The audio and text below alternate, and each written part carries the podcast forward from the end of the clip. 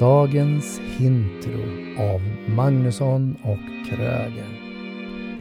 Det här avsnittet är sponsrat av Framgångsnätverket. Nätverket för dig som vill bli mer framgångsrik. Du är förmodligen småföretagare, egenföretagare eller ledare. Hör av dig via info framgångsnätverket.se. Skippa prickarna. Dagens intro tillsammans med Lars-Johan Åge som har skrivit boken Happy Happy, fem steg för att komma överens med vem som helst.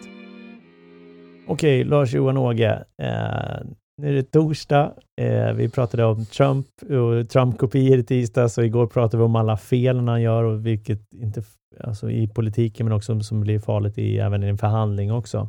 Eh, idag ska vi, hur gör du rätt? Ja. Så hur gör du rätt då? Ja, problemet är egentligen att stressen eller omständigheterna som kommer in gör oftast att vi gör fel. Mm. Uh, och det gäller både i Brexit, det gäller troligen för Donald Trump och det gäller för oss andra också. Mm. Uh, alla är vi goda förhandlare när vi är lugna och harmoniska. Mm. Men stressen gör oftast att, att vi gör fel. Så, så tips nummer ett är att hitta sätt att behålla lugnet egentligen. Mm. I en sån här situation när man ska möta andra människor. Och då har jag i min bok faktiskt en, en tips som FBI-agenten använder sig av när man blir stressad och det kallar jag för stopp. Mycket enkelt. Mm. Det är nämligen så här att om du känner att du håller på att bli upprörd eller stressad så kan du på ett enkelt sätt, för det är amygdalan som kickar igång då, mm. Din reptilhjärna och den, den gör att allting går mycket sämre. Du blir mindre smart, eh, du får sämre möjlighet att lösa sociala konflikter och du får mer tunnelseende. Du får svårare att bearbeta information och så vidare. Mm. Du blir helt enkelt inte särskilt smart. Och sättet som du kan hantera det här på det är att få amygdalan eller reptilhjärnan att varva ner. Hur gör man det då? Jo, det finns ett enkelt sätt. Du tar några andetag och så sätter du ett namn på känslan som du känner. Mm.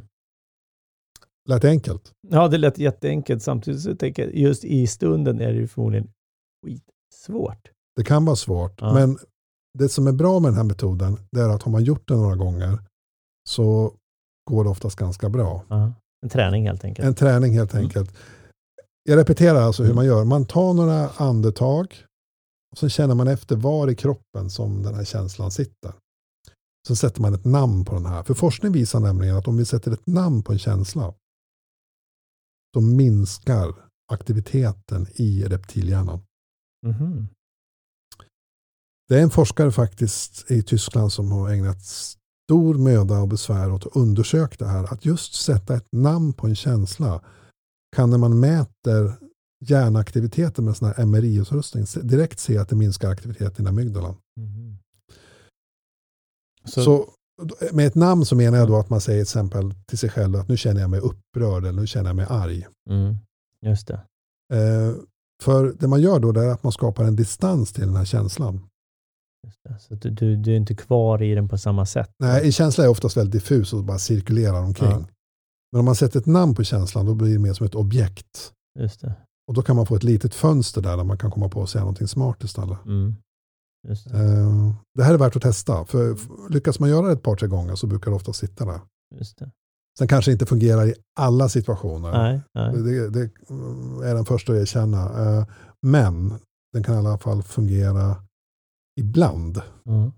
Så stopp uh, helt enkelt. Och, vad, finns det någon akronym till det? Eller vad, alltså, vad, ja, akronym, jag vet inte, men S, S. S står för att man ska stanna upp. Uh.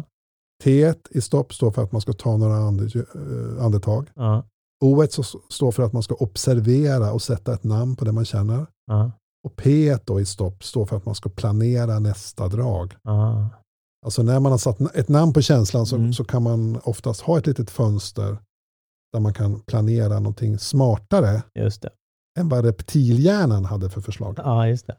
Och, och, och då tänker jag i, i, en, i en förhandlingssituation då, där du är ute efter happy happy, eh, där om vi säger då i klassisk förhandling, det kan ju både vara med, med, med någon vän eller eh, någon familjemedlem, men, men vi säger, eller kollega, eller, men jag tänker vi säger, du sitter vid förhandlingsbordet, du sitter och förhandlar mm. med en kund eh, och så börjar liksom blodsockret gå ner och glukosen eh, blir dålig eller vad Ja. det nu var.